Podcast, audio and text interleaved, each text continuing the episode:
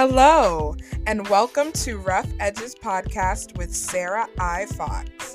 In this podcast, I will guide you through my faith and mental health journey to dispel the stigma surrounding mental illness and to create an empowering resource for those who wish to discover more about these topics. I pray that this podcast will not only bless you, but that it will bring growth and healing to our communities. Hey there, Sarah here. Before you dive into today's episode, I just wanted to say thank you so much for your support and for hitting that play button. If you want to expand on that support, here are three ways that you can do so. One, leave a review. If anything in today's episode resonated with you, or you want to share how the podcast changed your life, you can do so by leaving a review on Apple Podcasts or Podchaser. Two, check out our shop. The Rough Edges Shop is a faith based, women of color owned online shop where you can get a variety of products from tote bags, journals, t shirts, crew necks, and more. 20% of the proceeds go to a mental health organization. So check it out at roughedgespodcast.com slash shop. 3. Connect on social media. Rough Edges is on a variety of social media platforms, including Instagram, Facebook, TikTok, and more. If you want to connect outside of listening to the podcast episodes, you can do so on those platforms. If you have any more questions or want more information on the ways that I've just discussed, you can check out the episode description or stay to the end for more information. Now, enjoy your episode.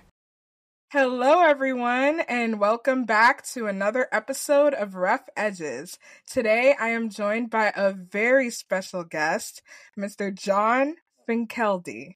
As lead pastor at C3 Church, Hepburn Heights, which is based in Australia, and with 30 years of pastoral experience, John led his church through generational renewal, which helped his church grow while planting a new church every three years and it also helped to move to a purpose built multi million dollar worship center.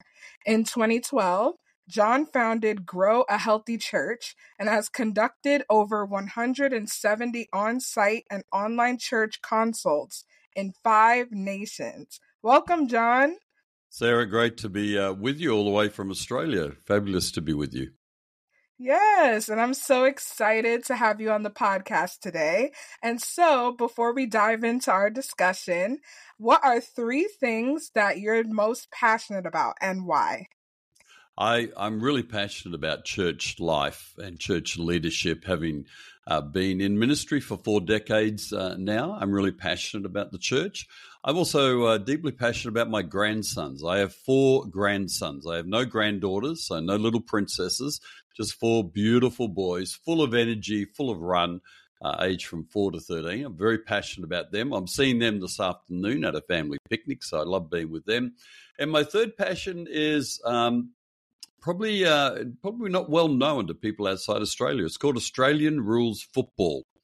And if you want to Google Australian Rules Football and watch some of the most amazing, quick, speedy, courageous, fascinating sport in the world, check out Australian Rules Football. Google that, Sarah, and all your listeners, and uh, you'll see some very interesting clips of a sport that you'll go, what on earth is going on with that? So I'm very passionate about my my my footy. We call it footy in Australia. Very passionate about it and love it. Nice. That is so awesome. And I am definitely going to Google that and check it out. I'm pretty sure it's like really fun to watch. So, yeah, I'm going to check that out for sure. it is uh, it's fun to watch very fast and uh, also a bit confusing if you're not used to it, but you watch some of the way they can kick the ball uh, about 80 yards uh, they can kick the ball um, and mark it. They jump on guys' shoulders and grab the ball, catch the ball. It's amazing, phenomenal, great game. And no one what? wears helmets or padding at all. What? Yeah, that's full on. Huh. Okay. Yeah, I will definitely have to check that out. check it out. so, John, I want to know, like, what led you to become a pastor? Yeah, when I was growing up uh, here, I grew up in Perth on the west coast of Australia. Uh, as a teenager, I wasn't in a Christian home. I really had a desire to, uh, about 15 or 16, started to ask all the big life questions. What am I on the planet for? Why am I alive? What's my purpose in life? And as I began to start a search, I got involved in all sorts of different religions and occult practices, all sorts of weird and wonderful, wacky things. And then uh, a couple of my friends um, discovered Christ, came to Jesus, and started to share the gospel with me. And then eventually at 19, I made that decision to follow the Lord. And right from the get go, I, I decided when I came to Christ, I decided, well, if you're really full on Christian, you become a missionary. That was my limited understanding of being a Christian. I thought oh. if you're really passionate about Jesus, you become a missionary. Of course, that's not true. You don't have to be a missionary. But um, out of that, really had a desire to serve the Lord and did a lot of youth work. And ultimately, our, our church said, look, the youth work is growing so much. We want you to become a youth pastor on our staff, on our team. And so I joined the uh, pastoral team of our church, started out as a youth pastor. And it really was the fulfillment of probably a, a dream that had been in my heart for about eight or nine years to become a pastor, to go into ministry, and to serve the Lord in, in that particular way. Wow, I really appreciate like the level of discovery and also the fact that you were developing like a love for just like not only ministry but also for like youth ministry as well, you know? Like that is really like a testament to how the journey is never really like what we expected to be, but it always ends up being more fulfilling than what we were going to do before. So I appreciate that.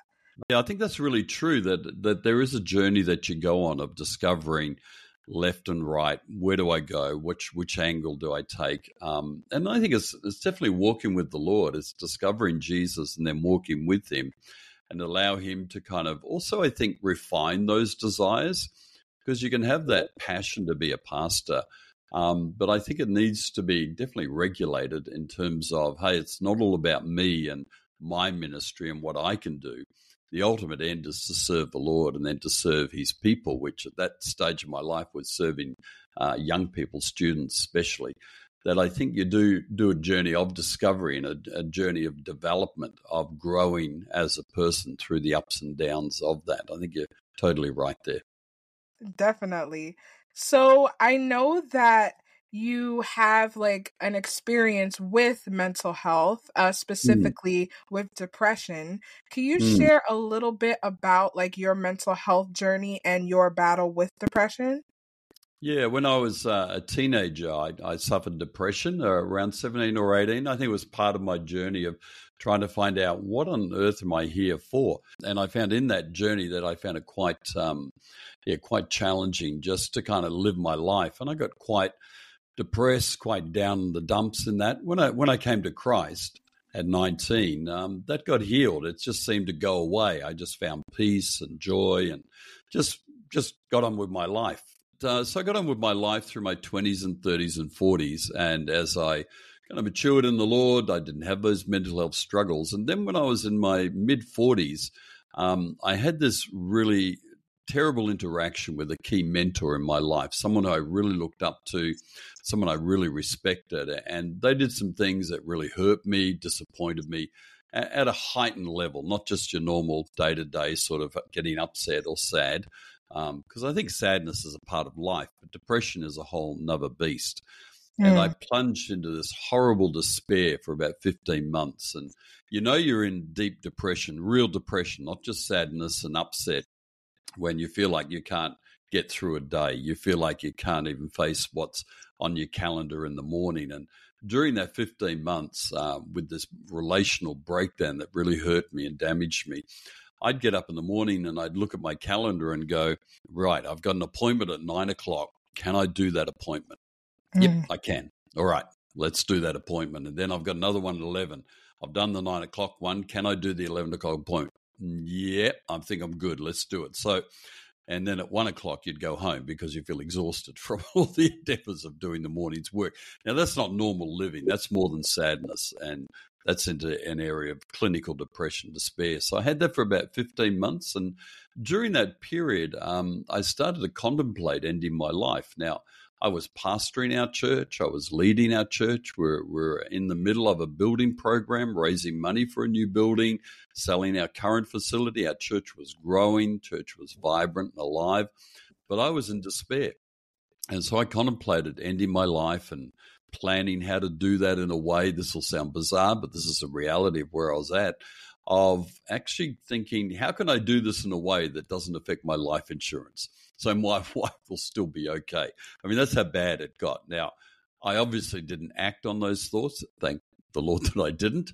Um, yes. But it was interesting one morning when I got up to go to work, go down to the church office, that I, I just couldn't face the day. And I sit down at our little meals table area and begin to cry and to sob.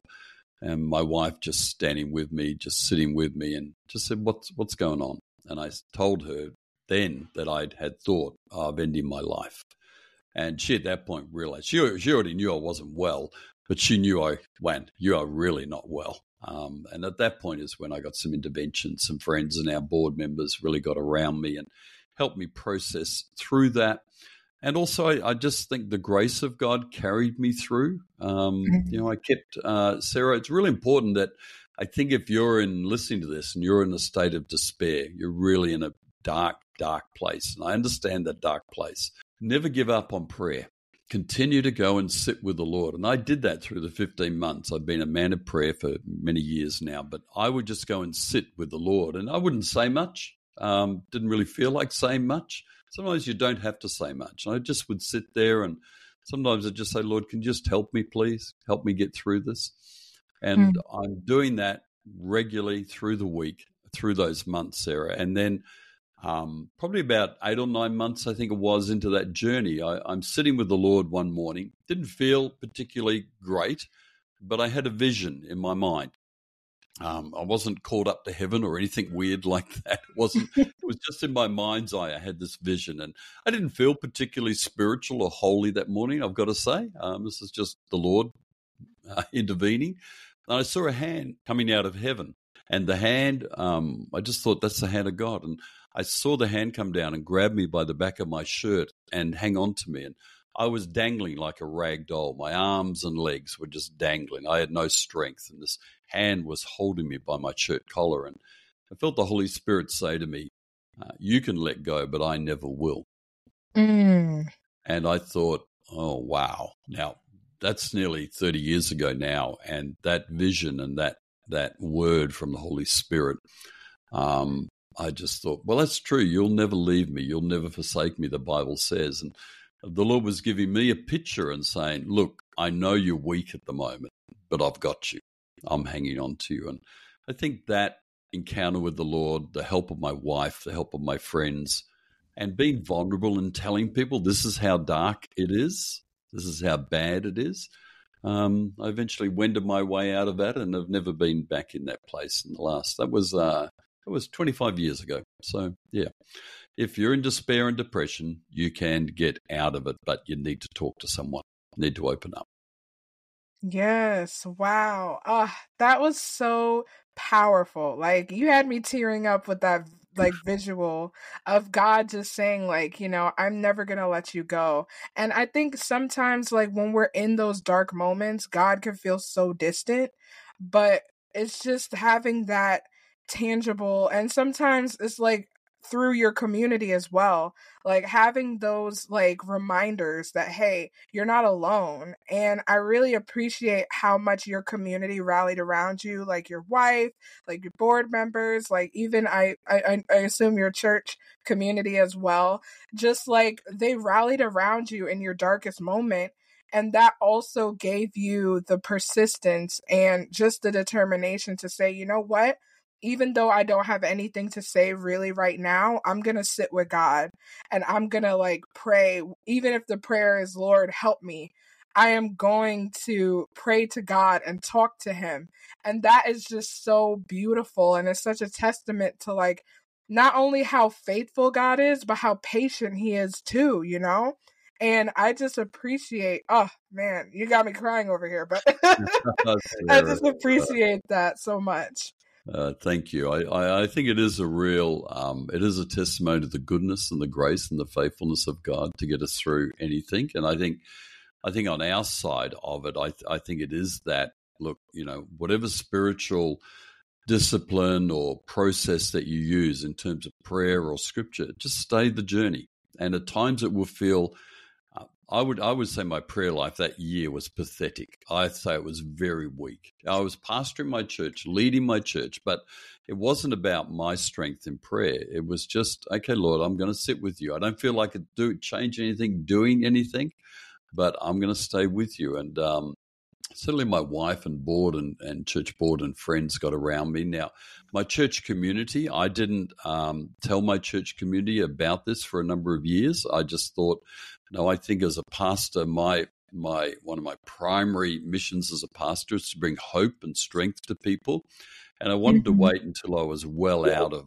out of that depression before I then went, hey. Um, this is a journey I went through a number of years ago, and I'm out the other side. You don't have to be worried.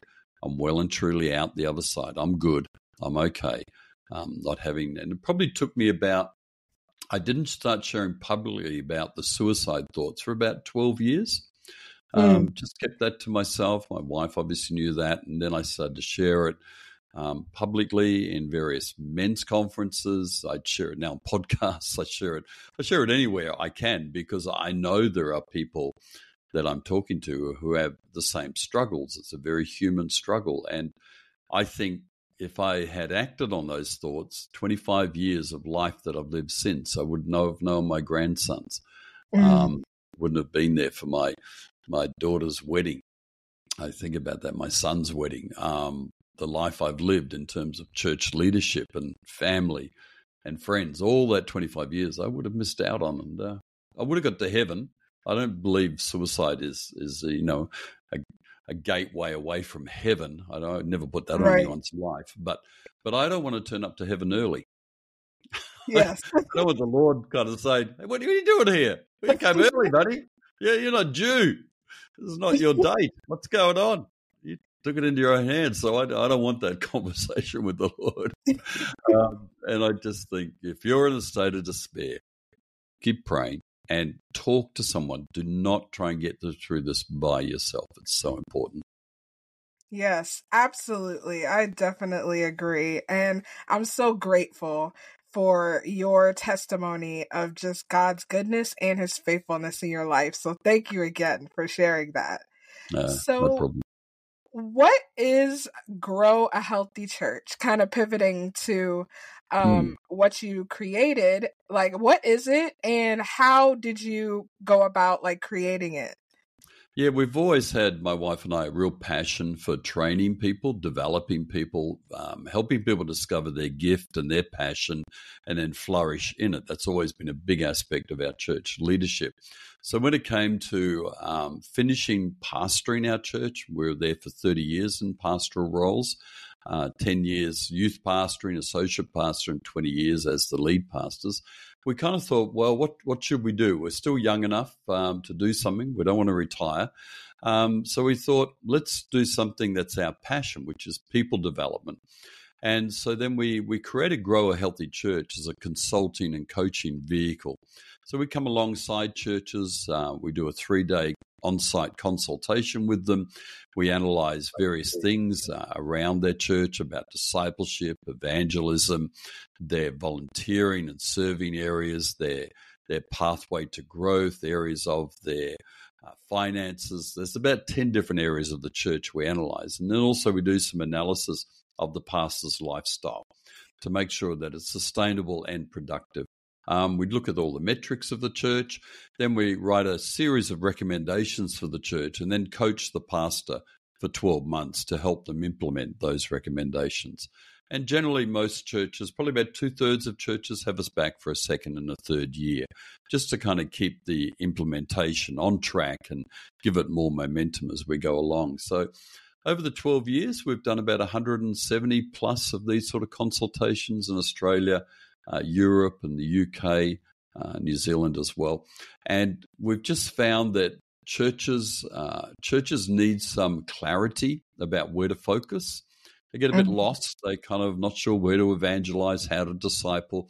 They get a bit lost in that. And pastors just need encouragement.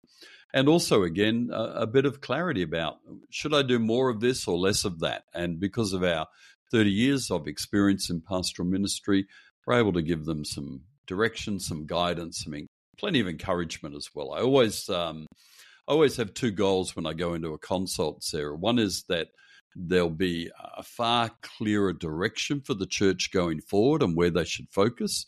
And secondly, that the pastor will feel encouraged. The pastor will mm. feel better, that emotionally they'll have a boost from me being there because let's face it, we all need a pat on the back. We all need someone to help us. We all need someone to say, You're doing great there. Keep going with that. Or maybe less of that will help you as well. So, yeah, we've been doing that for the last 12 years. Love it, enjoy it, and um, we'll keep doing it as long as we've got breath. That's awesome. And so with like your experience as like pastor and 12 years of grow a healthy church, I can imagine that you experience sometimes the fatigue or the burnout, the leadership fatigue that comes with like having all these responsibilities and mentoring like all these other leaders and you know church members. So as a pastor, how do you manage that leadership fatigue? That's a great question. And it's a big, post pandemic, it's a massive issue for pastors in building a sustainable ministry life. I, I think a couple of the key areas that I suggest to pastors regularly um, one is exercise. Get out and do some walking, go to a gym, swim, ride a bike whatever. I've just come back from my morning walk here in Australia. Had a nice 30 minute walk. Uh, kind of thought, I better get back because Sarah's coming on. So I didn't have too long a walk today. But get some exercise going. That's really important. Secondly, is make sure that you have a period of 36 hours a week for a pastor where you unplug where you mm-hmm. turn off. I, I, know this sounds like I've shot Bambi here, but turn off your phone, Pastor. Pastors go, What? Turn the phone off. You're kidding me. live on my phone. No, no. Unplug from your phone. Now, you might need to practice, turn it off for a couple of hours one day just to get the feeling of being unplugged. Um, but do, do a 36 hour sabbatical, if you like, where you just dial down, you rest, relax. Uh, if you're married, go out for a bit of a date with your spouse. Uh, enjoy that sort of process. But relax, enjoy. Don't work seven days a week. Even God, who after creating for six days had a break. Yeah. and you're not God, so you need a bit longer. So have 36 hours a week where you just unplug, rest. It's so important. Then I think also annual holidays. Um, and I, I'm a huge fan. In Australia, we have different work laws. Uh, every employee in Australia gets four weeks of annual holidays, annual vacation paid for by their employer, which is quite remarkable. Um, now, I know that's not the same all around the world, but pastors, can I encourage you to take at least a two week break every year? Two Sundays, two weekends off. Don't go on a mission trip for your holiday. Don't go and preach somewhere else on your holidays. Have two weeks where you unplug I mean, if you live like Sarah in New York City, you can have a great holiday in New York City and just kind of wander around, look at all the tourist things. You don't need to go away anywhere. You don't need to. You don't even need to spend a lot of money in a lot of cities that pastors live in because there's lots of tourist things there. So have a two week break every year, unplug. You'll find, Pastor, it takes you about eight or 10 days to actually unwind enough where you start to relax. I, I, think a week off for a pastor actually is probably worse than not taking a week off. Well, it's probably better than nothing, but a week off, you're hardly kind of got your head out of the pastoral mode into holiday mode, vacation mode, and then suddenly you've got to wind up again. Probably the other thing I'd recommend in terms of sustainable ministry life is is have another pastor friend. No mm. one understands pastors as well as pastors. Pastors understand each other's world, just as policemen understand a policeman's world, doctors understand a doctor's world. It's not that we're unique, but pastors understand each other. Do all you can, all you can to find a friend in ministry who you can sit down and be real with and talk with and be vulnerable with rather than you know, pastors will understand this. When a pastor goes to a conference, you have to put on your conference face and you have to pretend everything's okay for the first couple of days. But with a friend, you can go, you know what? We had a really difficult Sunday. You know, the, the lead musicians didn't turn up, the kids' worker got sick. Man, my wife had to go and go and do the kids' ministry, and the kids were ratty, and it was just challenging, and half the church wasn't there. Oh, man, you got to be able to tell someone that. You've got to let that out. Otherwise, it just breeds resentment inside you. So, yeah, a few tips there, I think, uh, Sarah. I've written a book called 27 Ways to Avoid Burnout. Um, so, worth checking out that book on Amazon. Um, just a you know, very, it's a very short book, about 60 pages. I only write short books. I like reading short books, so I write short ones, but just a whole bunch of practical examples of 27 ways to avoid burnout, practical ways to live a long and healthy life.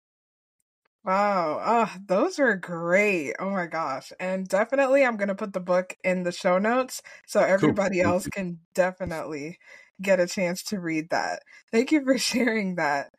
And so I imagine like as a pastor, you encounter probably certain conversations or topics about mental health in the church. Mm.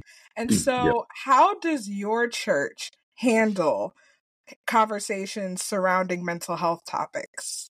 That's a great question. I, I, I think you start from a, a, framework of you want to point people to Jesus because um, Jesus is the ultimate one who gives peace and life. So you ultimately want to point people to Jesus and make sure they've got to walk with him, but you can't stop there.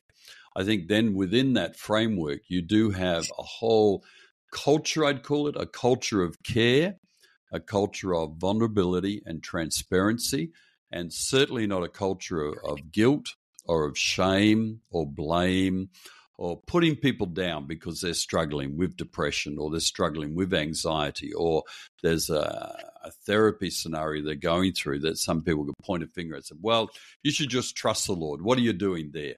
That's the last thing you want to hear in our church, and you won't hear it in our church. Where if people say, "Look, you know what? I, have been severely anxious the last month, and I don't know why I'm anxious. I, I'm not just worried. I can't even figure out where it's coming from, but I feel anxiety all the time. No one in our church is going to shame you and blame you for that. They're going to say, okay, let's have a little prayer. Let's pray for you. Let's talk to you. Now, maybe let's connect you with one of our pastors. Go and have some pastoral care counseling with a pastor, and generally they'll follow that pathway. Of if they've shared with a church member, church member will care for them, pray with them, encourage them, love them, share a story with them to help and encourage them, check in on them. But then we'll say, look, go and have a talk to one of our pastors. Talk with a pastor talk it through. And then generally what our pastor will do, we'll do an assessment at that point. Now, not a professional assessment, it's more a pastoral care assessment of, you know what, I think if we have a couple of chats, a um, bit of prayer, and you start talking to your small group leader and get a bit of love around you, I think you're going to be okay. Other times it might be, you know what, I think you need to go and see a counselor. And we refer then someone to a, a trained Christian professional counselor that can do some therapy with them if they need that. But I think it's assessing at the point of, all right, what's the need here? And and you know, people who suffer from anxiety and and and diagnostic aspects of anxiety is people don't know why they're anxious. We all get anxious, we all get worried. That's that's being a human being. But when you have anxiety that has no root cause, then that becomes a really difficult issue. Now, sometimes that can be solved just by people walking it through with Jesus, talking with their friends, building up some some areas and habits of, of life, even around exercise and nutrition, to be honest, that starts to shift that thing all by itself. If it does, great. If not, we make sure that therapy is available for people to work through anything they've got. But the key thing I think, Sarah, is no shame, no blame, no guilt trips on anybody. If you're dealing with a mental health issue, this is a beauty, I, I, I think, definitely uh, around the globe today that mental health issues don't have the stigma that they had 20, 30 years ago. That there's mm-hmm. far more openness to talk about them, which I think is very healthy. Yeah, no, I definitely agree. I mean, we're definitely more open than we were years ago, but we still have a little more of a ways to go, you know, in terms of like actually having the conversation, especially in churches, because I really love that your church is open to mental health, but a lot of churches, it's very taboo in that mm. environment and it's more of like a, oh if you have that or if you're dealing with that then you must not really believe in god or his power of healing you know so it's like it's very resistant in some churches and they're not really at the stage to get to the point where it's like more open there's no shame there's no stigma attached to it so like why do you think that mental health topics are rarely discussed in certain churches. I i, I think it's a bit of a a lot of our a lot of our thinking comes out of our theology and out of our culture. And I, I think that in some churches the theology is is that you know Jesus came to give us life and life to the full. And they look at that scripture and and they kind of take that and lift that off the page, which is a great scripture, and just that's it. That's that covers everything. Whereas they go to don't go to Acts twenty seven, Acts twenty seven where Paul and uh, Luke and Aristarchus are getting shipwrecked. There's a great verse in there. It's one of the best verses in the New Testament. It says that we finally gave up all hope. I think it's around verse 20, 24. I can't quite remember. But it says, We finally gave up all hope. And here you have the Apostle Paul, the great apostle of faith and hope, saying, I gave up. I thought there's no way out. We're done. We're doomed. And mm-hmm. so, hang on, Jesus gives life and life to the full. Wait, what are you thinking that for? Well, sometimes life overwhelms us. And I, I think there are, I think a theology of scripture that says we're only going to focus on the really good things we're only going to focus on the Psalms 150, you know, praise the Lord with the timbrel and the dance and praise Him and everything. Whereas there's other Psalms, Psalm 87, 88, you know, my, my best friend is darkness. One of the Psalms finishes with that phrase. It's either Psalm 87 or 88. My best friend is darkness. Oh my goodness. It's like that Paul Simon song, Hello, Darkness, My Old Friend. I I think we kind of a theology that cuts out that part of scripture. I mean, there's a whole book called Lamentations a whole yes. book of the Bible. It's not the most encouraging book to read, but there's a whole book of the Bible called Lamentations, which means we're deeply down in the dumps, we'd say in Australia. We're sad, we're overwhelmed. You've got a whole book of Job, a book about suffering, of trauma. I mean, imagine losing your kids. I mean, just goodness me, you know, you can't kind of just you know, all your children get killed, and then you wake up and say, "Oh, it's a wonderful day." No, it's not it's a grief day. Um, so I think it comes from a theology that I think is very biased. It's very unbalanced. It's very much towards, hey, God is good all the time. Nothing's wrong. Let's just praise the Lord. And mm. the whole truth is what we need. The whole truth is that God is good. Let's praise Him. Amen. The other side is there is suffering, there's depression, there's anxiety, there's despair. We're broken human beings. We're not all whole yet. We don't have resurrected bodies. We're yeah. not whole. We are people who struggle. And I, I think it's a broken theology, to be honest with you. And I think I think in those churches it's very hard for people to put their hand up and say, I'm in the book of Lamentations. In my life at the moment, I'm despairing. I am not happy. There is despair in my world, and I love Jesus. I walk with Jesus, but I just can't see a way through. And I think I think we need to be honest enough to do that. Yeah, I definitely agree with that. And it's so true. It's like we tend to over spiritualize a lot of things. Yeah. And it's just like we neglect to actually even realize that there were a lot of like biblical heroes that suffered um mm. like even elijah the prophet like he was suicidal and he was very depressed you know when he thought he was the only one that was still serving god i mean there are like a, a bunch of examples like even jesus himself like in the garden of gethsemane and when lazarus died like he was he was grieving as well. Like jesus wept. It's the shortest verse in the bible but it's like very powerful because it's like even the son of god perfect and holy he also had moments of grief you know? And so i agree with you when you say like so it's the theology of it where people are just like okay if i'm a christian then life should be all good and that's not necessarily guaranteed you know it's never, never the truth. The reality is, and, and, look, I'm at my stage of life. I'm quite pragmatic about these things. Is that if you're telling me uh, as a Christian my life is always good, I'd say, well, well, hang around, because the truth is is that I've lived, you know, many decades following the Lord. In my life, I have a wonderful life. On my walk this morning, I was just thanking the Lord. I was going through. I, I thought I'd go through a list. I'm complaining too much, Sarah. So I thought I'll go through a list of what I'm thankful for. That'll that'll stop me complaining about something. And so I'm doing that. And I've got a wonderful life. But gee, I tell you what, I've I've had some suffering, some pain, physical, mental, emotional pain through all that. And I think that's part and parcel of being human. And to deny that, I think is to deny your humanity. It's certainly not a lack of faith. You know, I have great faith. But uh, I think in the midst of faith, I go, you know what? There's brokenness, there's trouble. In this world, Jesus said, you'll have trouble. There you go. In this world, you'll have trouble. There's a promise from Jesus. no one's quoting that. I've got a great promise from the Lord. In this world, you'll have trouble. Be of good cheer. I've overcome the world. You will get through this trouble. But I think if you if you cull that out of your theology, then you're not going to have a rich life. You're going to have a life of denial, and also people are going to feel when they're around you, they're not going to be honest because they're going to feel you pushing back even if you don't say anything. They'll feel your rejection. But if you're honest, you know what? Yeah, in this world, I've got trouble. I've got so much trouble, but I've overcome the world. Lord will get me through. Yes, absolutely. And I'm kind of curious, like, if you could change, like, let's say one or two things about how the church handles mental health topics, like, what would you change and why?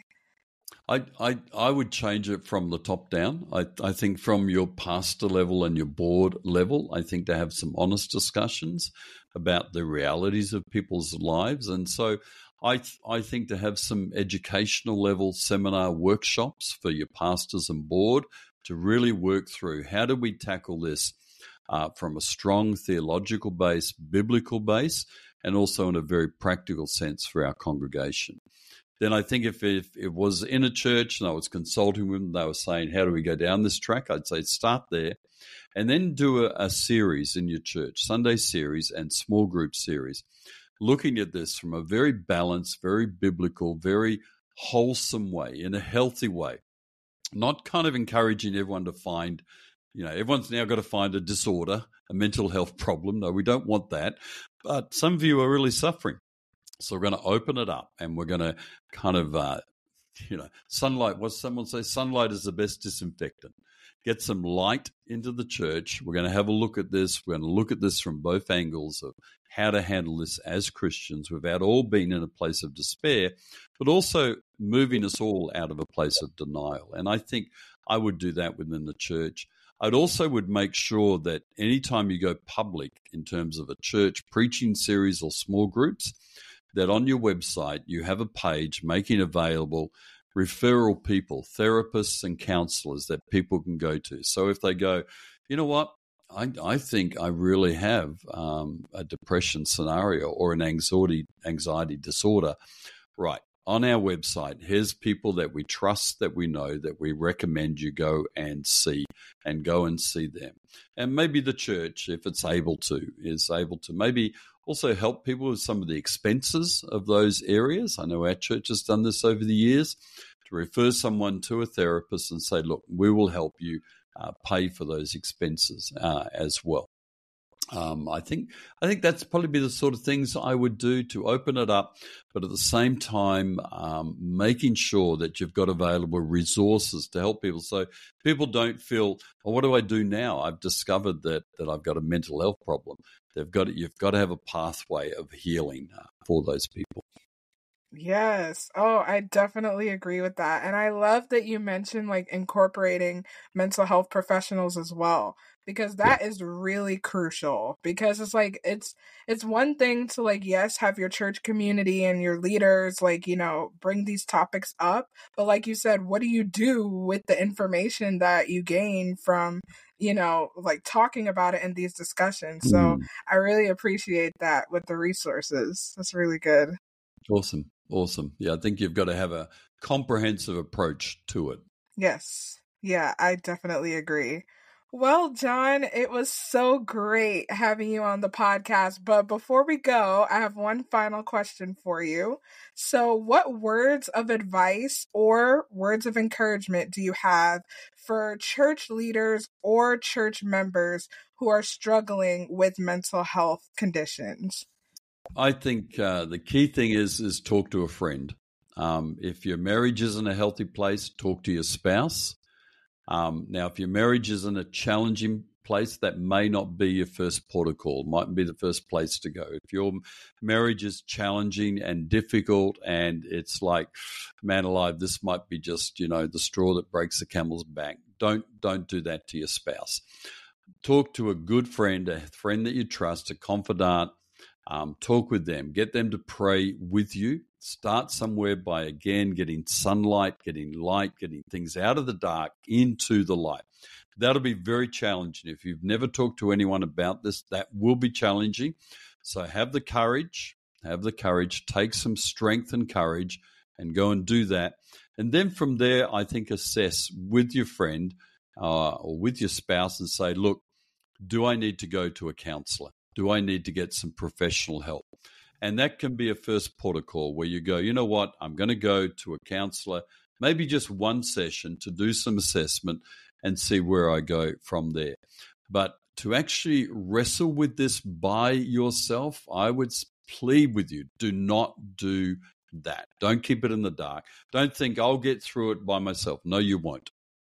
Uh, if, you've got a if you've got a serious mental health issue, you will not defeat this by yourself. Prayer and Bible, I'm sorry to say, it won't be enough.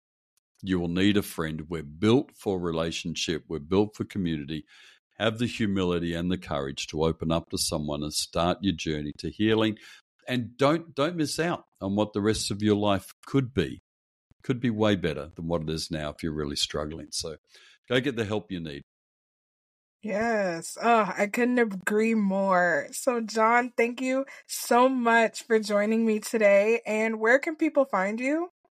Um, growahealthychurch.com is my website. Um, if you just Google the words Grow a Healthy Church, you'll find me on page one. My website's been around for many years, so it's got, got good Google sort of SEO traffic there. So growahealthychurch.com, land on there. There's plenty of blog posts and free resources on there um, as well for pastors. Uh, check out everything that I do there. And uh, pastors, uh, church leaders, if you want to connect with me, you can message me through the website um, on social media as well. Um, just Google Grow Healthy Church, you'll find me pretty quickly. Yes. Oh, thank you again. And I will have all those links in the show notes. And everyone, stay tuned for more empowering episodes on Rough Edges. Thank you for listening to another episode of Rough Edges Podcast with Sarah I. Fox. If you want more exciting updates on the podcast, follow on Instagram at rough.edges.podcast. You can also visit the official podcast website at www.roughedgespodcast.com. Thanks again for listening and have a wonderful day.